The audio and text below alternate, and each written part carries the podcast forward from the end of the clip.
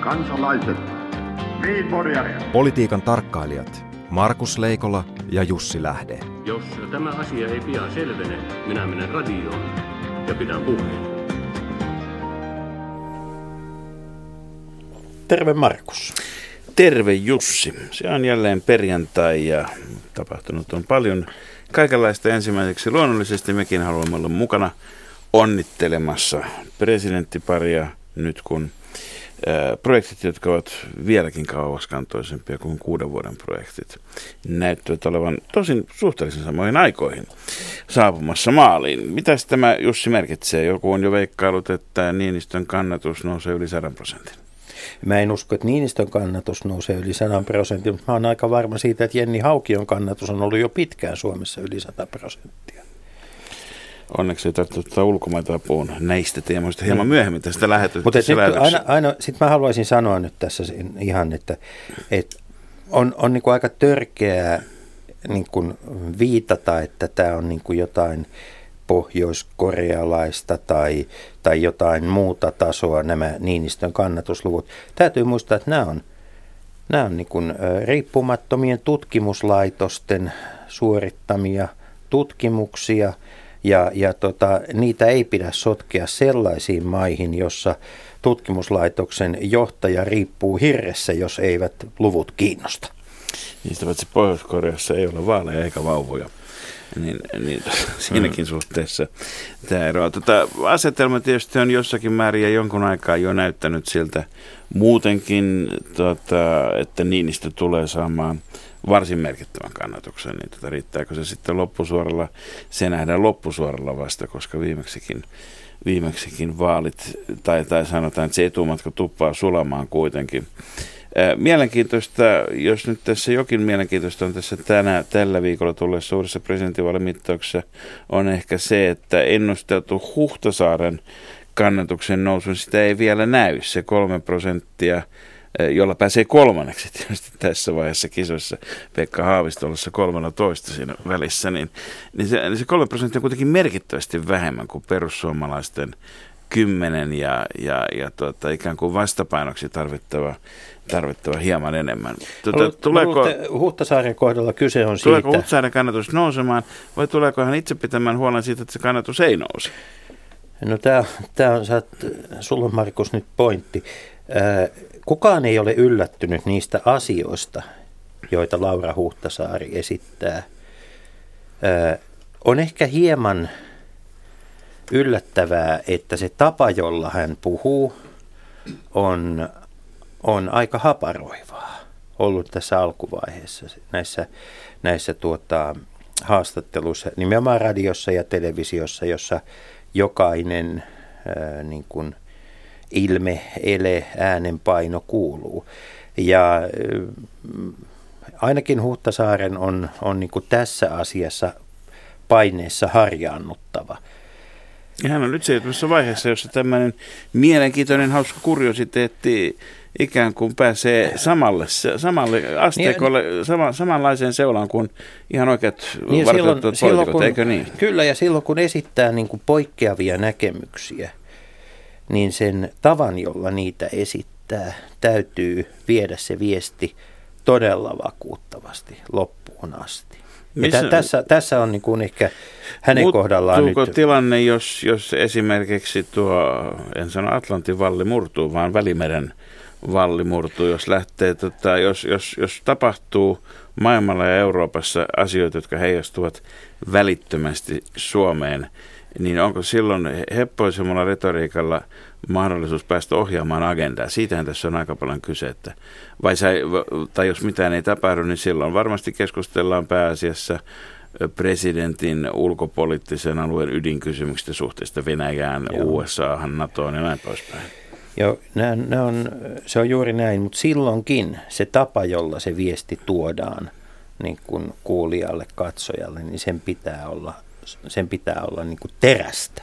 Mutta vielä on aikaa terästäytyä. Vielä on aikaa terästäytyä ja terästäytymistä kaivataan ennen kaikkea tietysti Matti Vanhaselta ja, ja tuota sitten hän, hän, hänellä on tietysti se ongelma vielä, että jos vielä niin kuin hän yhtäkkiä huomaa, että, että tuota samaa, samaa kilpakenttää kiertää vanha kehäkettu Paavo Väyrynen. Ja jos Väyrysen kannatus on suurempi kuin keskustan ehdokkaan kannatus, niin se on kyllä jo, jo melkoinen, melkoinen tilanne keskustalle jälleen kerran. Ja vaikka tietysti vaaleihin on vielä paljon aikaa ja tiedämme, että nämä luvut tulevat muuttumaan kaikkien ehdokkaiden osalta aivan vuoden varmasti, eli Niinistön kohdalla alaspäin ja muilla ylöspäin. Mutta en kyllä... Oletko varma, että muilla ne luvut tulevat kasvamaan? En, no kyllä mä luulen, että ne vähintäänkin sitten, kun otetaan se desimaalipilkku avuksi. Mä nimittäin, mä nimittäin mutta, luulen, mä, että... mutta en muista kyllä, kyllä koko siltä ajalta, kun Suomessa on, on vaaleja järjestetty 1905 lähtien, jolta ajat ovat peräisin sekä SDP että silloinen maalaisliitto. Että sen enempää vaalikannatuksessa kuin, kun tuota, myöskään, myöskään näissä tuota, gallupeissa olisi SDP keskusta ehdokkaiden yhteenlaskettu kannatus ollut kolme prosenttia. Punamulta ei juuri nyt myy. Ei, mutta se mikä taas myy ja kiinnostavasti sinänsä, niin tota, Kiinassa niin, niin siellä on tulossa, siellä on tulossa, tota, siellä ei tulossa vaalit tietenkään, mutta siellä on tulossa puoluekokous, joka itse asiassa ajaa, ajaa sikäläistä saman asian, eli Kiinan kommunistisen puolueen 19 puoluekokous alkaa ensi viikolla, jonka seurauksena radiotaajuuksia on, on pantu kiinni, eli tota, erinäköistä tiedonvälitystä häiritään vähän enemmän, on siivottu muutakin kuin puliukkoja pois Pekingin kadulta. No on, niin, on, on, on siivottu on todellakin siivottu, koska tuota, on siivottu ihan puolueen johtoakin. Joo, ja kiinnostavaa on se, että tuota, vaikka herra Xi tulee jatkamaan ja edustaa tällä hetkellä varmaan maailmassa kaikkein vakavinta johtajuutta luultavasti. Hmm. Ja vakaus on Kiinan kommunistisen puolen oikeastaan ykkösarvo ollut jo pitkään pysyväisyyskomitea koko. Mutta nyt on kiinnostavaa on se, että tämä gerontokratia, joka, joka tota, voi sanoa oli alun perin, alun perin oikeastaan Brezhnevin aikana lähti kunnolla niin kuin tämmöiseksi valtaideologiksi, joka kiinalaiset kyllä myös, niin, tota, niin se, on, se on väistymässä. Sieltä lähtee nimenomaan eläkkeelle väkeä. Sehän on tietysti se, että jos kommunistisissa diktatuureissa pääsee pois vallasta eläköitymisen kautta, niin ei sekään ole maailmanhistoriassa mitenkään niin kuin, ö, itsestäänselvää ollut. Ei ole ollut, mutta että kyllä tuota, ö, nyt on osoitettu myös tämä toinen tie. Eli Politbyron yksi jäsen on, on erotettu, erotettu tuota, korruptiotutkintojen takia ja, ja tässä nyt varmasti on, on taustalla ei yksin pyrkimys hyvään hallintoon, vaan myös viesti sitten ää, erimielisille, että tuota, presidentti, joka tulee, tulee valtakirjansa uusimaan, niin tuota, on, on halunnut osoittaa niin kuin paitsi kaapin paikan, niin myös sellaisen paikan, missä että, että tuota, muutenkin voi lähteä kuin eläkkeelle. Ja kiinnostavaa on se, että, se, että se, tämä sukupolvenvaihdos tarkoittaa samaa kuin, että käytännössä 50-lukulaisilla on nyt valta siellä jopa ensimmäinen vuonna 1960 syntynyt on todennäköisesti nousussa Chen Miner. Niin, mm. niin tuota, isoin haaste, joka varmasti tulee tällä seuraavalla viisivuotiskaudella kaudella olemaan, olemaan Kiinan johdon kohteena, ei suinkaan liity kauppapolitiikkaan eikä ulkopolitiikkaan eikä edes aseisiin tai ydinaseisiin. Pohjois-Koreasta emme tietenkään tiedä vielä, vaan ilmastoon. Siellä mielenkiintoista on se, että tämä tämä suurkaupunkien huono ilma alkaa olla tasolla, joka aiheuttaa tällä hetkellä, samoin kuin elintarvikeskandaalit, siis, siis, siis ympäristöterveys, aiheuttaa kansalaisten keskuudessa enemmän napinaa kuin yksikään toinen kysymys. Kyllä, ja sitten toinen asia on tietysti seuraavalla kaudella on tämä, nämä seuraajajärjestelyt. Mutta tuota... Mutta me tulemme seuraamaan tätä seuraavan viisivuotiskauden ajan. Näin teemme. Sen sijaan kymmenen vuotta on kulunut siitä, kun on viimeksi saavutettu sopu pyhällä maalla ja tarkoitan nyt palestinalaisten ja palestinalaisten Kenen pyhää maata sinä nyt tarkoitat? Ihan kaikkien. Kaikkien. Ja, ja siinä se ongelma onkin juuri. Niin. Se, se, sulla on pointti tässä. Tuota, Palesti, niin. Palestiinahan on jakaantunut moneen valtioista. Yksi on Israel ja sitten on kaksiosainen Palestiina, eli Gaasan vyöhyke ja Jordanjoen länsiranta, josta yleensä käytetään vain termiä länsiranta. Ja, ja se West Bank on ollut näistä kahdesta rikkaampi pankki. Mm. Pankki vielä, tota, mielenkiintoista on se, että, se, että, että kun Gaasalla, Gaasassa on vaikuttanut Hamas, joka on ollut radikaalimpi palestiinalaisjärjestö tai puolue voi sanoa käytännössä, kuin Fatah, joka on Yasser Arafatin vanha, vanha puolue siellä länsirannassa, niin, niin huomasin, että yleisöiden uutisissa käytettiin viertermiä ääri-islamilainen Hamas, mikä tuntuu näinä ISISin ja muistatko vielä Al-Qaidan sen niin. aikoina, niin, niin Hamasin niin kuin ää, äärimmäisen... Tarkoitatko nyt, että on keskiääri vai, vai, vai, vai että ei ole ääri ollenkaan?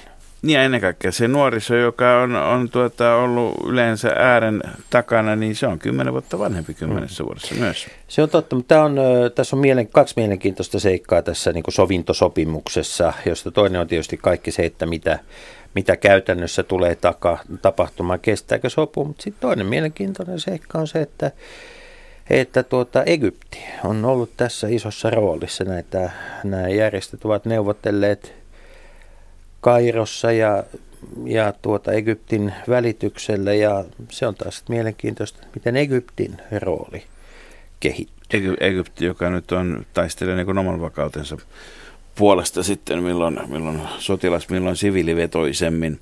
Hmm. Tota, kiinnostavaa myöskin se, että tota Netanyahun hallitus Israelissa on tällä hetkellä kohtuullisen vakaa. Ja Israelissa, on sillä lailla jännittävä historia, että että kulloisenkin sovun tai jonkinnäköisen hauraan rauhan palestinalaisten kanssa ovat aina tehneet haukat. Se kyyhkyt eivät ole siihen Israelissa kyenneet, vaan on ikään kuin pitänyt olla sitä rönttiä tarpeeksi paljon.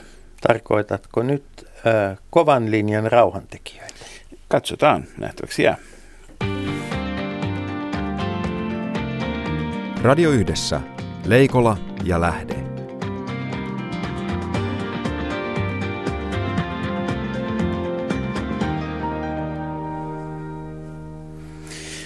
Mutta tänään puhumme läheisemmästä maasta, puhumme siitä maasta, jonka kanssa meillä on yhteinen naapuri, eli Ukrainasta. Tervetuloa Helsingin yliopisto Aleksanterin instituutin tutkimusjohtaja Markku Kangaspuro. Kiitos. Ja nuorisotutkimusverkoston tutkija Arseni Svinarenko. Kiitos. Ja olet Arseni kotoisin Ukrainasta, mistä päin? Odessasta. Oi Odessa, se Helmi Mustan meren. Kyllä. Tunnetaanko tämä kappale siellä päin? Ja, erittäin, erittäin. Se on niin melkein symbolinen, kulttuurinen ja laulu siellä on erittäin tärkeä kyllä. Mitä portaille kuuluu? No niitä on viime vuonna korjattu, sitten oli paljon keskusteluja Odessassa, kun liian kauan se kesti ja vihdoin ne on korjattu ja ihan hyvässä kunnossa. Se erittäin uusia ulottuvuuksia sen portailta löytyy, myös bisneksiä avattu niin portaiden alle ja tämmöisiä tiloja. Että kyllä ihan hyvin varmasti kuuluu niitä. Kaikki muuttuu. Palaamme modessa tässä myöhemmin, myöhemmin mutta tota, aivan, aivan ensiksi täytyy todeta, että onko, tai kysyä, että onko nyt itse asiassa se, mitä tuon Krimin miehityksen ja Donbassin kriisin jälkeen, jotka alkoivat riippuu siitä montako sata vuotta sitten katsoa nyt alkaneen, mutta sanotaan nyt nykytilanne varmasti niin äh, silloin kun Maidanilla äh, Kiovassa otettiin yhteen uudistusten, toisaalta myöskin EU-sopimuksen puolesta ja, ja Sotsissa oli samaan aikaan, ei kauhean kaukana, niin tuota, oli käynnissä olympialaiset, jossa välissä sitten sitten Putinin äh, liittolaiset heitettiin ulos, mikä tietysti ei sopinut ollenkaan. Ja, niin tota, onko tässä, onko tässä niin kahden puolen, kolmen vuoden aikana, niin, niin onko Ukrainassa tapahtunut mitään vai onko, onko, onko kehitys jähmettynyt täysin sillänsä? Onhan siellä tapahtunut paljon eri suuntaisia ilmiöitä.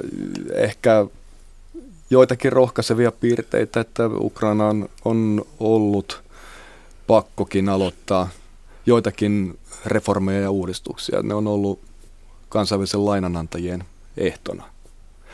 Mutta toisaalta niin äh, ihmisten elintaso on laskenut rankasti, bruttokansa on pudonnut sitten kriisin alkamisen 50 prosenttiin, mitä se oli sitä ennen, jos lasketaan dollareissa. Ja, ja, ja tota, muutenkin niin taloudelliset ongelmat on erittäin suuria siitä huolimatta, että nyt ihan, ihan viime aikoina on pienehköä nousua, nousua nähty, mutta, mutta tota, ja sitten tietysti niin taisteluthan eivät ole pysähtyneet. Kuolonuhreja tulee koko ajan lisää. Niin, sanat ovat aina tärkeitä. Puhutaanko nyt Ukrainassa kriisistä vai sodasta? Totta kai se on sota ja se näkyy, että, että yksi puoli varmasti tosi kovasti haluaa, että se niin jäädyttää se. Ja vaikeuttaa saattaa tekee vaikeammaksi Ukrainan uudistukset, mutta niitä uudistuksia on tapahtunut valtava määrä oikeasti. Mä taas yritin eilen kirjoittaa ylös muutama ja mulla aika monta sivua, sivua, sivua täynnä, mitä se oikeasti tap, tapahtunut. Ja, näitä erilaisia uudistuksia energia, energiamarkkinoissa, hallin, hallinnossa, valtavan suuret reformit, uudistukset tapahtuu. Mikä se de- decentralisointi, niin kaikki alueet saavat en, enemmän valta nykyisin. Ei tarvitse lähettää enää Kiovan kaikki ver- verot, voivat jäädä niin oman a- alueen hyödyksi. Maakunnalle jääty, ei nyt sitä verotusoikeus. Juuri näin. Ju, juuri näin. Kuntien u- u- yhdistäminen juuri parhaillaan mennessä, kun on niin, niin paljon pieniä vielä neuvostoliiton aikana jääneet pieniä pieniä kuntia, niitä yhdistetään ja yhdistetään tietysti hallintoa. Hetkinen, tarvittaisiko me Markus tänne Suomeen konsulttiapua? Ihan varmasti. miten, miten, miten tuota kyläpäälliköt suhtautuu siihen, että näitä yhdistetään? Ei se varmaan kitkatta mene. Uh, joo, joo, mutta uh, se on... Jos... mene Suomessakaan. Mutta se, silloin kun on niin pieni, pieni kunta kyl, tai, tai kyllä, se on niin, niin pieni mahdollisuus tukea se paikallinen hallinto. Nyt sitten yhdistetään sitten enemmän enemmän mahdollisuuksia kerätä, kerätä, erilaisia tulee. Siellä on niin hyviä puolia ja huonoja puolia totta kai, mutta enemmän positiivisia. Tämä Ukrainan sote-uudistushan on ollut siellä iku, ikuisuusprojekti, että siellä on menty vuoron, vuoron perään tähän keskitetympään presidenttijohtoiseen ja kiovajohtoiseen hallintoon ja vuoron perään sitten vähän hajotettu ja sitten taas palautettu vanha. Ja jännä katsoa, että mihin tällä kertaa nyt loppujen lopuksi päädytään. Jos niin, puhutaan taloudesta, taloudesta niin, niin tietysti kaasu ja energia on ollut ollut tota, näytellyt hyvin iso osa tota, ja ollut, ollut myöskin se mistä hanasta sitten Venäjä on välillä kiristänyt kiinni ja sitten kun sitä kaasua on virannut putkesta siitä myöskin itäiseen Keski-Eurooppaan, niin välillä ukrainalaiset ovat ottaneet oman osansa siitä ja saaneet, niin, saaneet sekä itä, idästä että lännestä, heiltä käsin katsoen, niin, niin, niin saaneet sitten noottia siitä. Nyt kuitenkin esimerkiksi kansainvälinen valuuttarahasto on asettanut nimenomaan tämän energiahinnan valtiojohtoisen sääntelyn helpottamisen yhdeksi keskeiseksi ehdoksi lainaohjelman toteuttamiselle ja, ja pääministeri Groisman on sanonut, että hän ei näe mitään syytä, miksi energiahintaa pitäisi nostaa. Vaalitkin lähestyvät tosi vasta kahden vuoden päästä. Onko sillä lailla, että tämä, tämä ikään kuin tarve hakea helppoja irtopisteitä hidastuttaa näitä talousreformeja edelleen merkittävästi? Nyt on varmasti tosi hyvä hetki, niin kuin mainitsit, että vaalit vielä parin vuoden päästä, että, että on hyvä, hyvä mahdollisuus.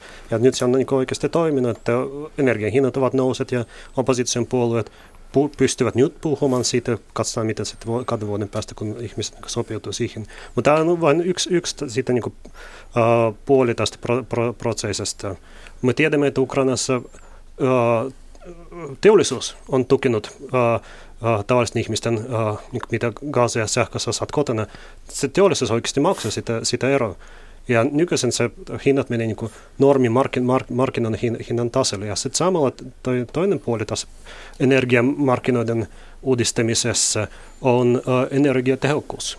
Ja se on tosi paljon uh, lännestä uh, saatu avustusta, että tehdään niin, että sekä teollisuudet että kodit saavat uh, kunnon tai uusit, uusittu uh, lämpöeristykset ja tällaiset, että ei mene, ei mene hukkaan lämpöä. Ja tässä myös mainitsin, että Gaasan, Gaasan markkinat Venäjän kanssa, että se on mielenkiintoista, nyt tällä hetkellä Ukraina ostaa nolla kuutiometriä Venäjältä, Venäjältä Gaasa, kaikki tulee jostain mu- muulta ja näyttää siltä, että ne kanssa paria kuitenkin. Se taitaa olla sitä venäläistä kaasua, joka palaa sitten Ukrainaan muussa Puolasta.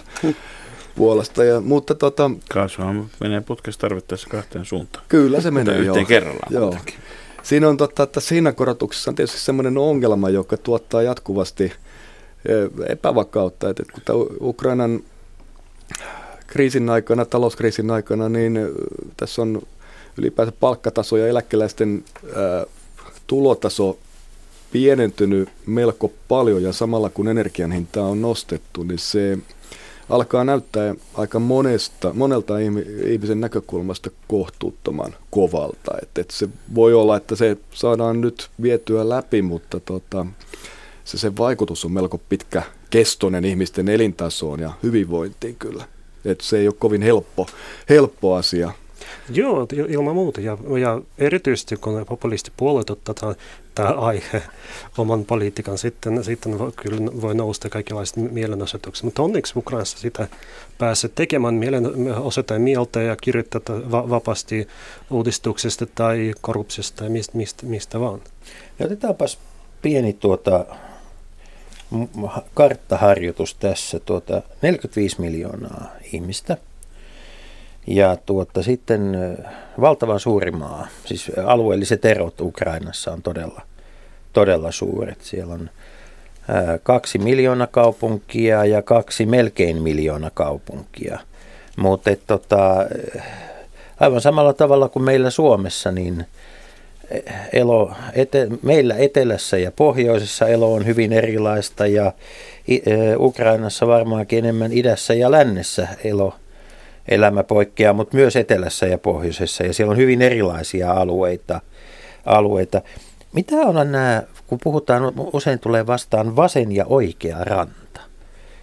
Mitä, mit, mä ymmärrän tämän Turussa puhuttaessa, mutta mitä se, mitäs nämä Ukrainassa tarkoittavat? No ehkä sillä nyt tarkoitetaan sitä meiltä päin katsottuna sitä jakoa, jossa on tavattu yleensä jakaa Ukraina siihen itäiseen Ukrainaan ja, ja, ja sitten länte, läntiseen Ukrainaan tai länteen suuntautuvaan ja itään suuntautuvaan Ukrainaan. Niin kuin itsekin totesit, niin tässä on vielä sitten tämä eteläinen Ukraina, joka on tämmöinen aika jännä miksi, josta tuo Arsenikin on kotoisin, se Odessan ja Mariupolin seutu ja, ja sitten ne pohjoisen alueet. Ja sitten siellä on niitä alueita myöskin, missä on esimerkiksi ää, unkarilaista vähemmistöä, romanila, romanialaisia, moldovalaisia ja niin edespäin. Että Ukraina on paljon monisyisempi ja moninaisempi kuin tämä pelkkä meiltä päin katsottu itään ja länteen päin katsova. Ja se itäänkin päin katsova, niin eihän se sieltä minnekään ole Ukrainasta lähdössä. Kaikkien mielipidemittausten perusteella voidaan sanoa, että kyllä ne ihmiset Ukrainassa haluavat olla, ne haluavat, mutta samalla ne on tietysti vähän eri tavalla orientoituneita, monestakin syystä olleet?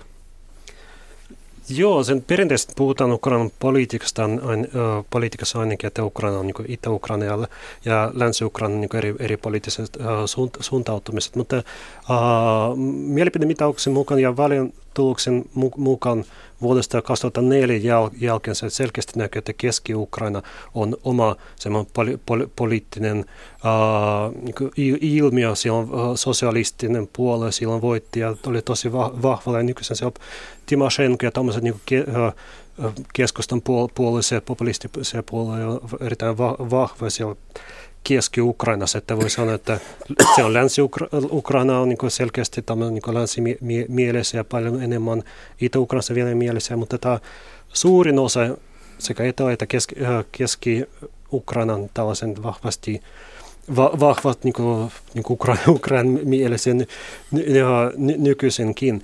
Mutta taloudellisesti, jos puhutaan, uh, totta kai uh, Krimillä ja uh, Donbass on nyt valtava, valtava taloudellinen kriisi tällä hetkellä. Ja uh, turistitalous, mitä on, on uh, ollut monta vuotta keskeinen uh, Krimissä, missä on puolet uh, uh, asukkaista eläkeläisiä, uh, se on ollut tosi tärkeää. Nyt kun siellä on tosi paljon niin tippunut määrä näitä, näitä turisteja kesällä, sitten se on va- va- vaikeuksia. Donbassissa tietysti sota ja siellä on rikkotu kaikki, kaikki se on, ei toimi oikeasti mitään, mutta Keski-Ukraina, monet muut paikat Itä-Ukrainassa Harkiven alueen teollisuudet to, toimii. Se selkeästi näkyy myös, että ne sotateollisuudet, mitä on Ukrainassa, ovat tehneet monta vuotta hyvää yhteistyö Venäjän kanssa. Silloin nyt on, on noissa alueilla, missä on vahvat sotateollisuudet, siellä on tippunut, tippunut uh, elintaso ja tippunut niin kuin, Eli, eli se sotateollinen yhteistyö on hajonnut. Joo, sama. kyllä. Ukraina, Ukrainahan ei ole ainoastaan tämän suuren itäisen ja pohjoisen naapurinsa kanssa huonoissa väleissä, vaan nyt kun siellä on on, on tuota, juuri uusi kielilaki, joka, jossa muun muassa kouluissa, oppikouluissa nyt kaikki opetus pitää olla yhdellä kielellä ukrainaksi eikä vähemmistökielellä. Niin Unkari, josta tietysti Unkaristakin voi monta mieltä, mikä on tämän päivän Unkari, vähintäänkin kansallismielinen ja kuitenkin, kuitenkin haluaa pitää kaikkien unkarilaisten, niin Unkari on suuttunut, suuttunut tuota, sitten ukrainalaisia on paitsi toista miljoonaa luultavasti Venäjän alueella erinäköisissä elintasoeron kasvaessa siirtotöissä, mutta myöskin, myöskin Puolassa suuri määrä. Yksi syy, miksi puolalaiset eivät halua välimeren pakolaisia on se, että siellä on laske arvioida olevan harvailla työmarkkinoilla noin miljoona päässä ukrainalaista osittain myös Ja esimerkiksi Varsovassa kaikki siivoajat on ukrainalaisia, niin järjestää ihan niin kuin, ihan niin kuin tota, Suomessakin Ilman, alkaa olla. Varsova onkin niin siisti. Se on nimittäin hämmästyttävän siisti kaupunki. Se Euroopan siisteimpiä varmasti. Mutta tästä tietysti seuraa, seuraa sitten tätä, seuraa sitten se, että, että, että välit eivät suinkaan ole ongelmattomia. Samaan aikaan tämmöinen ikään kuin voi sanoa, että lähitalousalueen integraatio toimii ihan riippumatta siitä, onko siellä sitten sotimista samaan aikaan käynnissä tai työvoima liikkuu joka tapauksessa. Mitä, mitä Ukrainassa itsessään ajatellaan siitä, että siellä, sieltä on aika, aika iso määrä niin kuin työvoimasta ulkomailla tietysti lähettävät rahaa kotiin myös, mutta hmm. muuten se on vähän semmoinen kehitysmaan tunnuspiirre kuitenkin. Uh, joo, tämä on varmasti ollut nyt parikymmentä vuotta niin, että, että noin miljoona ukrainalaista uh, työskelee, siis noin miljoonasta kolme miljoonaa, tosi vaikea arvioida kuinka paljon, työskeli Venäjällä ja noin miljoonasta kolme miljoonaa työskeli uh, länsi, länsimaissa. Ja, ja mä just, just kuulin uh, ukrainalaisen lähettilän uh, haastattelua Andriy Deshitsan, joka on Puol- Puolassa uh, lähettiläs. Hän siellä on noin miljoona ukrainalaista työntekijää ja tässä Ukrainan puolen mukaan siellä on, on noin 20, siis puolalaisten lehdistön mukaan noin puolet tai 55, 25 prosenttia eivät työskele niin sopimu, niillä ei ole sopi, työsopimu, sopimusta niin hämärä, hämärämarkkinaa, voi sanoa.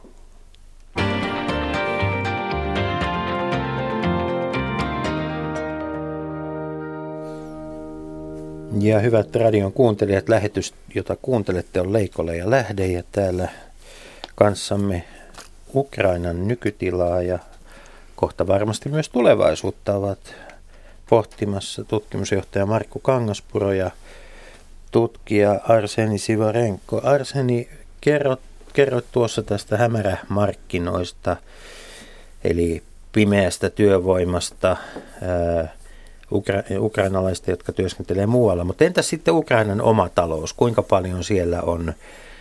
Onko se talous, joka toimii niin kuin verottajan tarkan silmän alla vai kuinka paljon siellä on sitten, sitten sellaista, sellaista työtä, työskentelyä, joka ei, ei yhteiskuntaa hyödytä? Joo, no Ukrainassa ainakin puhutaan, että siinä on noin 30 prosenttia, jos ei en, enemmän on niin hämärä, hämärä talous, että, että ei makseta kunnolla verot, eli ei ilmoiteta kokonaisen pal- palkan.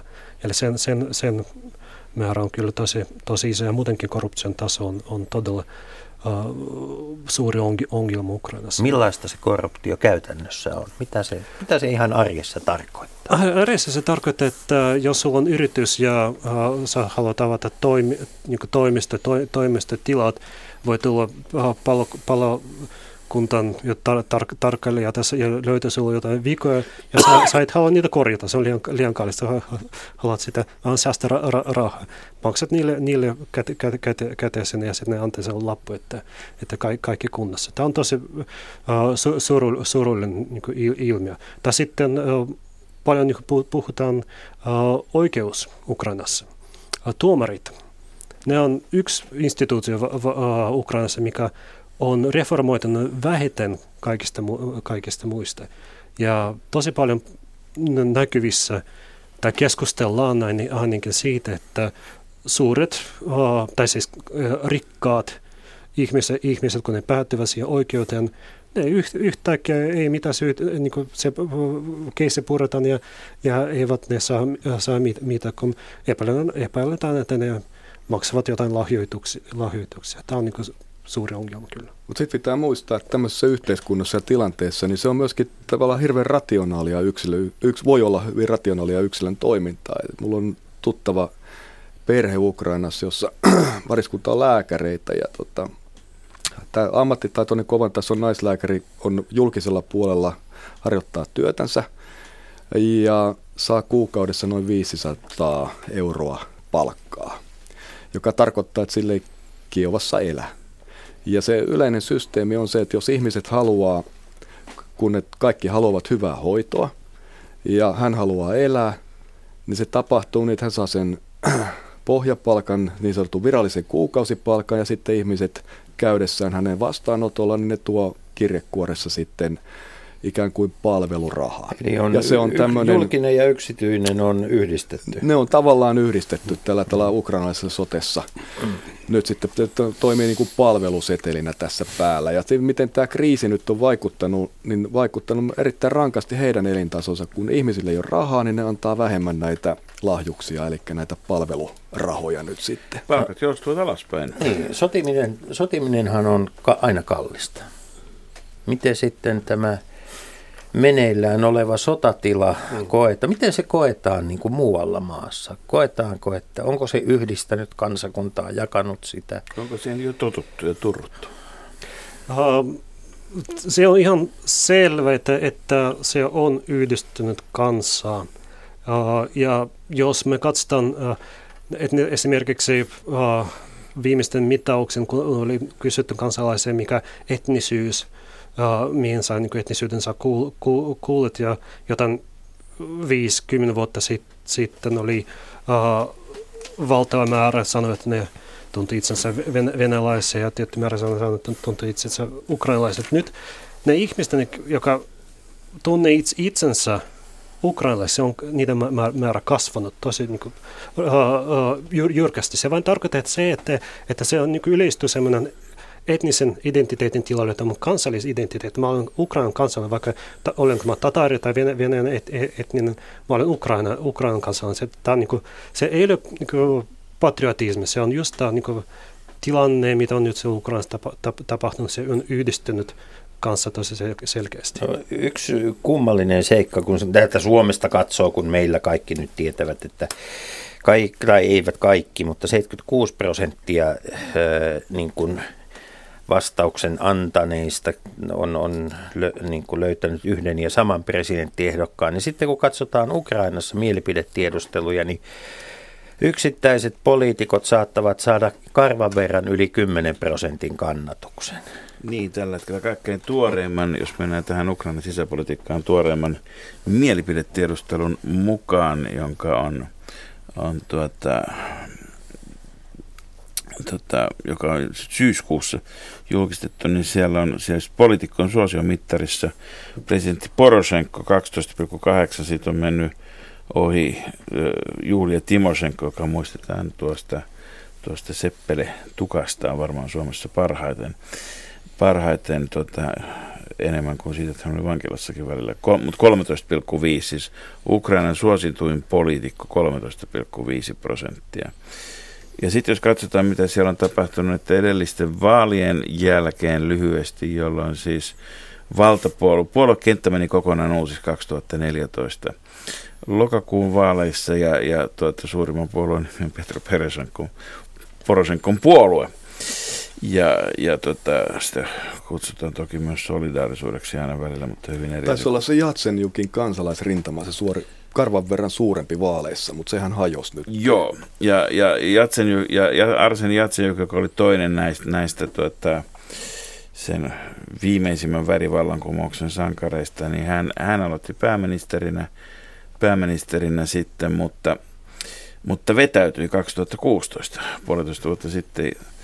Ja parlamentin puhemies Vladimir Groisman, hänestä tuli, hänestä tuli uusi pääministeri, mutta tämä kansan, kansanrintama, joka on toinen, siis Poroshenko on 146 paikkaa 420 ja Jatsenjukin kansanrintamalla 81 ja sitten tulee pienempiä, mutta tämä uusi hallitus, Groismanin, Groismanin hallitus, se sai tuekseen semmoisia pienpuolueita kuin 23 edustajan ää, uudelleen herääminen ja, ja, ja tuota, 19 edustajan kansan tahto niminen, niminen, niminen puolue. Se Poroshenko, Poroshenko blogin lisäksi Groisman kuuluu tähän Poroshenkon puolueeseen. Tota, ku, ku, näyttää siltä, että se kauhean vakaalla pohjalla vieläkään tämä puoluekenttä ja kartta ole sen jälkeen, kun demokratia on harjoiteltu vuodesta 1999 asti ja sitten, sitten kertausharjoituksetkin on ollut jo käynnissä viitisen vuotta tässä näin. No se on tuttu ilmiö Ukrainassa va, juuri, juuri kahden valin uh, välillä. Siinä on semmoinen poliittisesti, poliittisesti uh, hiljainen aika tav- tavallaan, kun puolueet eivät paljon niin julkisuudesta niin markkinoi it, it, itsensä. Ja se on tapahtunut aikaisemmin kaikki ukrainalaiset presidentin, niiden suosio on, on aina tippunut val, val, valin jälkeen kaiken puolueen, suurimman puolueen suosio on, on tippunut, mutta se nousee sitten 2019 ennen, ennen, ennen siitä, kun taas puhutaan vaalista valmistellaan, siinä niiden suosio kasvaa. Toi kansan rintama ei hajonnut, se on edelleen se on to, toinen puolue Ukrainan par, parlamentissa ja se on osa sitä koalitioa, missä on Poroshenkon blogi ja se kansan rintama. Sen, sen suosio on kyllä uh, uh, romahtanut. Ja siinä on nyt, nyt hyvin todennäköistä, että se ei, ei pääse se, seura, seuraavan uh, seuraavasta vaalista läpi par, parlamentin, mutta ja samalla uh, tosi varallinen mielestäni uh, kehittyys, tai oikeasti mitä on aikaisemmin ollut, että populistiset puolueet, niiden suosio kasvaa. Esimerkiksi Timoshenko, joka oli tosi, hänen puolue Bötkishin oli tosi heikko edellisessä parlamenttivaalissa, niin nyt sen suosio on, on nopeasti kasvamassa. Se oli taas vahva taas sitä edellisissä vaaleissa sitten. Niin. No löytyykö, hyvät herrat, löytyykö Ukrainasta sellaisia muita kuin poliittisia henkilöitä, jotka sitten yhdistäisivät yhdistäisivät niin kuin ukrainalaisia. Onko siellä sellaisia ihmisiä, joiden, joiden tuota, ajatuksia kuunnellaan, joihin luotetaan. Löytyykö urheilusta yhdistäviä seikkoja? Mi- mistä se kansallistunne rakentuu? Ukrainassa on yksi semmoinen selkeästi täältä päin katsottuna oleva aika hallitsevakin piiri ollut tämmöinen historiapoliittinen keskustelu, oman historian, Ukrainan historian luominen tähän nykypäivän tarpeisiin. Ja, ja se on ollut paitsi Paitsi Meillä tuota, suomalaisilla voisi olla taas sit siinä annettavaa. Meillä voisi olla, joo. Meillä on myöskin näiden sotien ja, ja sankaritekojen varaa, niin kuin vähän joka kansakunta luo sitä omaa historiansa, niin kyllähän näitä, näitä myyttejä rakennetaan ja niitä käytetään. Mutta tietysti täytyy toivoa, että seuraavissa vaaleissa ne päästäisiin käymään vakiintuneemmassa tilanteessa. Nämä nykyiset vaalit, jossa, joka on nyt muodostunut perusteella hallitus on muodostettu, niin niiden yksi ongelma oli tietysti se, että että sen kriisin ja sotatilan vuoksi niin, niin äh, käytännössä suurin nykyinenkin nimeltään oppositioblokki, niin sen toimintaoikeudet ja mahdollisuudet olivat rajalliset. Ja, ja sitten tietysti suuri vasemmiston puolue, niin, niin tota, se oli Ukrainan kommunistinen puolue, jonka kannatus oli kuitenkin yli 13 prosenttia, niin, niin tota sen, joka sai nyt sitten vaaleissa vaalikampanja käymättä muutaman prosentti, taisi olla kolmisen prosenttia kannatusta. Että siellä tapahtui tällaisia näiden siirtymien ja loikkausten ja muiden lisäksi niin myöskin se, että poikkeustilanteesta johtuen niin, niin koko yhteiskunta ikään kuin ei pystynyt eikä voinut luonnollisestikaan olla, mutta myöskin poliittisen taktikoinnin tuloksena M- mukana. Mutta löytyykö tämmöisiä kansaa yhdistäviä hahmoja? Joo, ilman, ilman muuta äh, löytyy ja mä voisin tässä muutama nimiä heittää, että Mustafa Najem, joka on uh, toimi, toimittaja nyt uh, Poroshenkon blokkin kansanedustaja uh, Ukrainan raadassa par, parla, parlamentissa, uh, on tosi suosittu ukrain, ukrainalaiset to, toimittaja erittäin aktiivisesti uh, kampanja uh, erilaisten Aa, mikä korruption vasta, va, vastaisessa li, li, li, liikessä. Ja sitten vielä toinen, toinen Sergei Leshenko, vielä yksi ää, ää, toimittaja, nykyisen myös Parashenkan blogin kansanedustaja. Hän on erittäin vahvasti ja ää, tosi suosittu Ukra, Ukrainassa tämmöinen korruption vastainen ää, toimija ää, ja se hänet näky, näkyy, näkyy usein. En tiedä, miten, miten niiden tulevaisuus niin poli, politiikassa on, mutta Uh, kyllä löyt, löytyy tämmöisiä uusia, uusia uh, ihmisiä. Ja siinä on hy- positiivinen juttu on Ukrainassa se, että No, mä, mä olin 2014 uh, va- vaalitarkkailijan siellä Odessassa ja mitä mä olen nähnyt, mitä mä olen lukenut, mitä mä olen puhunut uh, kanssa siellä Odessassa, että näitä vaalivilpiä oikeasti todella, todella vähän. Melkein, melkein ei ole ole olemassa. Eli se voi sanoa, että nykyisen Ukrainassa on erittäin niin rehellinen vaalijärjestelmä, että kaikki puolueet pääsevät siihen osallistumaan ja aineet lasketaan oikein eikä mitään, Venäjällä lasketaan niitä. Eli se on, on tosi niin hyvät mahdollisuudet kilpailuihin. Totta kai se, niin kuin Marko mainitsi tässä, vasemmistopuolueilla on, on ongelma, ongelmat, ja se ei ole siitä, että joku, joku rajoittaa. Kyllä kommunistinen puolue ja natsipuolueet tyyppiset, ne, ne on lainmukaisesti kielletty täysin Uk- Uk- Uk- Ukrainassa. Mutta uh, suurin vasemmista uh, puolue, joka on sosialistinen puolue, on ampui itsensä jalkan vuoden 2000 kuusi muistaakseni, kun ne alkavat vähän heittää, mitä, kenen kanssa ne, ovatko ne Venäjän tai uh, lännen tai Ukrainan tai ovatko ne Janukovicin tai uh, demokraattien uh, poliitikon mu- mukana. Sitten ne, he, niitä heitelle suunnasta toisen ja sitten ne ihmiset ymmärsivät, että ei tuo, tuo puolue oikeasti edustaja, sitten ne, ne ei ole enää Ukrainan politiikasta. Uh, eli tämä on, voi sanoa, että pieni tämmöinen, uh, siis puuttu semmoinen uh, vasemmistopuolet. Ja.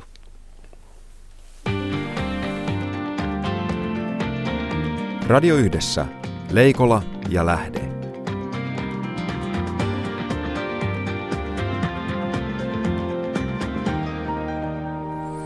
Aiheenamme tänään on Ukraina ja vieraana tutkimusjohtaja Marko Vangaspuro ja tutkija Arsenis Finarenko.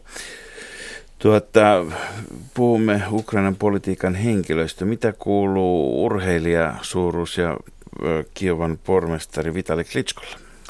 Oikeasti, oikeasti oikein hyvä kuulu ja mä huomasin, just katselin tässä pari päivää sitten hän haastattelu Hromatskia TV, eli se on yksi, yksi monesta riippumaton niin TV-asema Ukra- Ukra- Ukrainasta. Ja valtava suuri kehitys tapahtunut uh, sen aikaan, kun hän on ollut uh, kaupunginjohtaja Ki- Kiivassa. Ja jos vielä 2013-2014 hän on just päässyt ny- nyrkeily, ny- ny- nyrkeilyurasta politiikan ja sen näkyy, että, että puhuminen oli tosi, tosi vai- vaikea hänelle, mutta hän on erittäin suosittu Ukrainassa. Ja nyt valtava suuri kehitys, hän puhui erittäin selkeästi ja alkoi alkoi... Hän on puhumaan kuten poliitikko vai siitä huolimatta, että hän on poliitikko?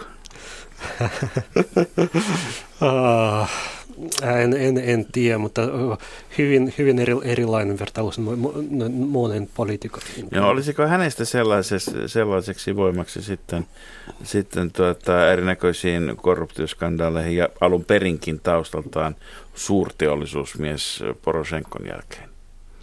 Hän on toistaiseksi päättänyt pysytellä vähän syrjemmällä ja ollut hyvin tyytyväinen siihen, että saa hallita Kiovaa. Ja hänet mainittiin myöskin Merkelin suosikkina aikanaan.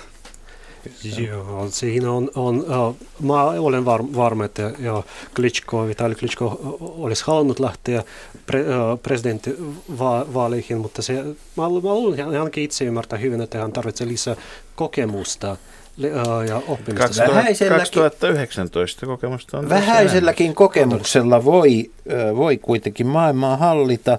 Mitäs tuota Ukrainassa tällä hetkellä Yhdysvaltain ulkopolitiikasta ajatellaan?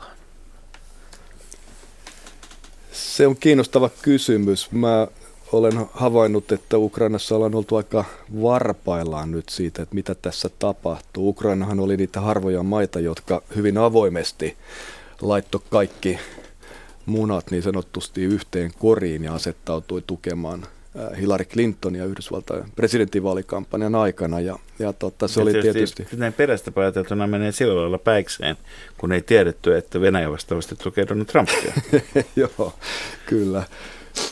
Mutta tota, siellä on nyt käynyt useampiakin yhdysvaltalaisia ää, äh, Yhdysvaltojen hallinnon edustajia Ukrainassa ja osoittamassa vaihtelevalla tavalla tukea Ukrainan hallinnolle – mutta edelleenkin niin suuri, vähän samalla tavalla kuin Euroopassakin, niin vallitsee aika tavalla epävarmuus, että mikä se Donald Trumpin ja Yhdysvaltojen ulkopoliittinen linja nyt sitten Euroopan asioihin, Venäjän suhteen ja niin päin pois on ja onko semmoista linjaa edes olemassa, että, että Yhdysvallathan nyt näyttää vähän vetäytyneen ja tämä on tietysti tämän tapaiselle maalle kuin Ukraina niin aikamoinen ongelma, koska Ukraina on vahvasti nojannut tähän asti Yhdysvaltojen tukeen.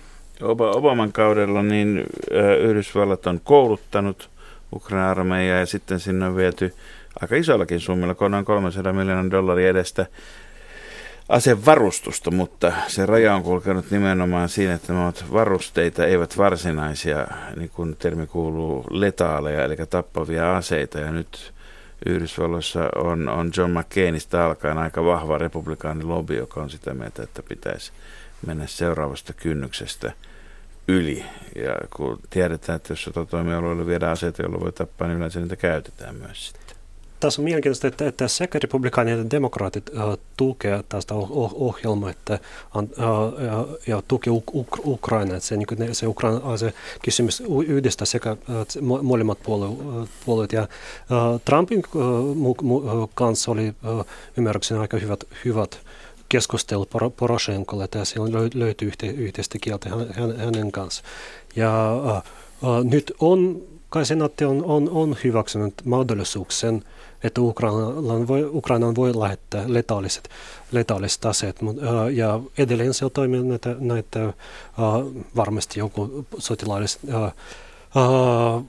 yhteistyö jatkuu Ukraina ja Onko se mahdollista se, että kun meillä on nyt jonkinnäköisessä tämmöisessä jäätyneissä tilanteessa, että meillä on periaatteessa niin kuin Minskin sopimus, josta käytännössä kukin osapuoli noudattaa täsmälleen niitä kohtia, mitä itse haluaa, mutta kun muutakaan ei ole, niin todetaan, että ainakaan vielä Minskin, sitten sen jälkeen sopimusta kutsutaan aina prosessiksi. Mm. Ja nyt meillä on niin Minskin prosessi, joka, joka ei etene, mutta se tarkoittaa samaa kuin, että se ei ole päättynytkään, mikä diplomaatti, diplomaattikielellä tarkoittaa samaa kuin, että jossakin käydään kulissien takaisia neuvotteluja aina aika ajoin. Niin samaan aikaan, niin, niin kuin todettiin, edelleenkin päivittäin ammutaan, väkeä kuolee siellä Itä-Ukrainassa, Donbassin alueella, alueella. Se, mitä kaikkea Krimillä tapahtuu, sitä me emme edes tiedä, muuta kuin että toisinajattelijoita ja ukrainalaisia aktivisteja ja tatariaktivisteja on pidätetty ja viety Venäjälle vankilaan ja kidutettu.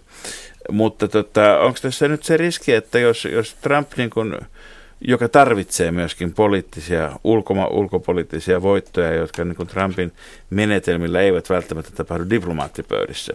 Siellä on esimerkiksi Yhdysvaltain ulkoministeriön 25 apulaisulkoministerin paikasta on 23 täyttämättä edelleen. Ja siellä ei edes ole diplomaatteja. Niin, niin tota, onko tässä se riski olemassa, että jos, jos, jos niin jotain tarvitsisi tehdä ja keksiä, että saataisiin kiinnitettyä huomio muualle, ja, ja tuota, laitetaanpa sitten näitä aseita Ukrainaan, että Trump tulee vahingossa tai tahtomattaan eskaloituneeksi ja, eskaloineeksi ja kiihdyttäneeksi sitten, sitten niin tuota, tällä hetkellä kuitenkin suhteellisen vähän kuolonuhreja tuottavaa aseellista konfliktia Ukrainassa. Tämähän on se suuri, no, suuri ongelma ja pääsyy myöskin, minkä takia aikanaan sekä Ranska että Saksa käynnistivät Minskin rauhansopimusprosessin ja neuvottelut. Ne eivät halunneet nähdä sitä, että kriisi eskaloituu vielä laajemmaksi ke- käytännössä keskellä Eurooppaa ja että siinä voisi joutua vastakkain Venäjä ja Yhdysvallat sotilaallisesti, ää, proksisodan tyyppisesti ää, tukemalla molempia taistelevia osapuolia suoraan. Et, et, et, tämä olisi tietysti tässä suhteessa noin ajatellen rauhanomaista jollakin aikavälillä rauhanomaista ratkaisua, aja, ulo, ulospääsy ratkaisua ajatellen, niin se olisi tietysti takaisku. Meidän kannattaa tietysti muistaa, että valitettavasti Kyproksen kriisi on jatkunut, onko se nyt sitten jo 3-40 vuotta, että, että tämmöinen ikävä visio tässä tietysti on. Ja vieläkin lähempänä Transnistria, omasta mielestään itsenäinen valtio, Moldovan isä, itäosa on ollut myös parikymmentä vuotta. Kyllä, kyllä erittäin tärkeä askel seuraava, seuraava ja, ja uh, missä varmasti USA tukee Ukrainasta paljon, että uh, rauhan turveen saa, uh, saaminen Ukrainaan. Ja t- tässä, tässä prosessissa on tehty muutama päätöstä Ukraina, Ukrainassa tämän uh, sodan liittyvä, liittyvä päätöstä. Esimerkiksi just alkuviikosta, tai niin alkuviikosta pa- paljon keskustelua oli uudesta laista, missä Venäjä suoraan sanotaan, että Venäjä on hyökkäjä. Eli se, se ja, ja sitten toinen osa siitä la, laista äh, sanoo, äh, kertoo, että äh, tämän sotilaallisen konfliktin aikana äh, kaikki päätökset, kaikki, äh, ar, äh, kaikki siir, siirtyy siellä alueella, sotan alueella armeijalle, kun tällä hetkellä se on turvallisuus- ja poliisipalvelut, joka hallitsee armeijan yhdessä, yhdessä tämän, tämän sotilaallinen operaatio, joka virallinen on, nimi on terroristi vasten, vasten operaatio. Nyt sen lain mukaisesti kaikki siirtyy armeijalle ja, ja taas Ukra- Venäjä sanotaan, että se on sen hyö, hyö, hyökkää. Eli Ukraina valmistelee siihen kansainvälisen niin semmoisen uh, kansainvälisessä prosessissa, että, että Venäjä ei oikeasti voi osallistua siihen rauhanturveen operaatioon, kun se on osa sitä, osa sitä, sitä konfliktia. Ja, no, entä, entä ihan lyhyesti, onko niin. Putinilla presidentinvaalien lähestyessä tarve posautella vähän lisää kannatusta itselleen ukrainalaisten kustannuksella toisinpäin?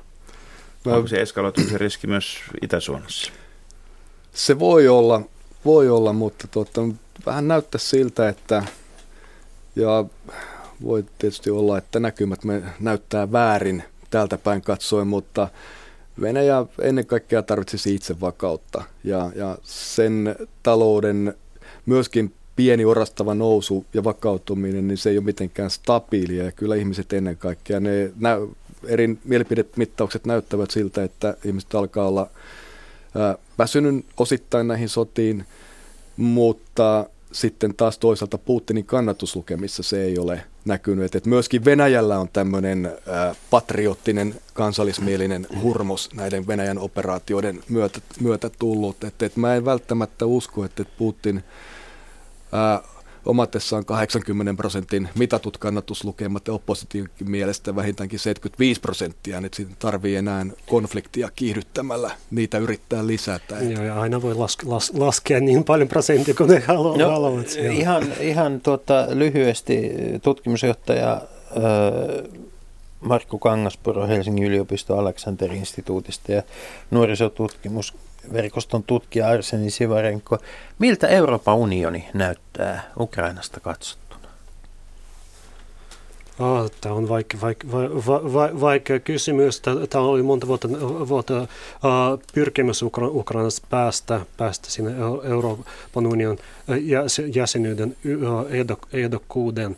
Ja mä näen sen semmoiselta, että se voi mennä vielä, vielä, vielä parikymmentä vuotta helposti ihmiset on varmaan aika pettyneitä ja Ukrainalla oli erittäin paljon suuremmat odotukset Euroopan unionin suhteen kuin mitä Euroopan unioni tosiasiassa oli edes lupaamassa.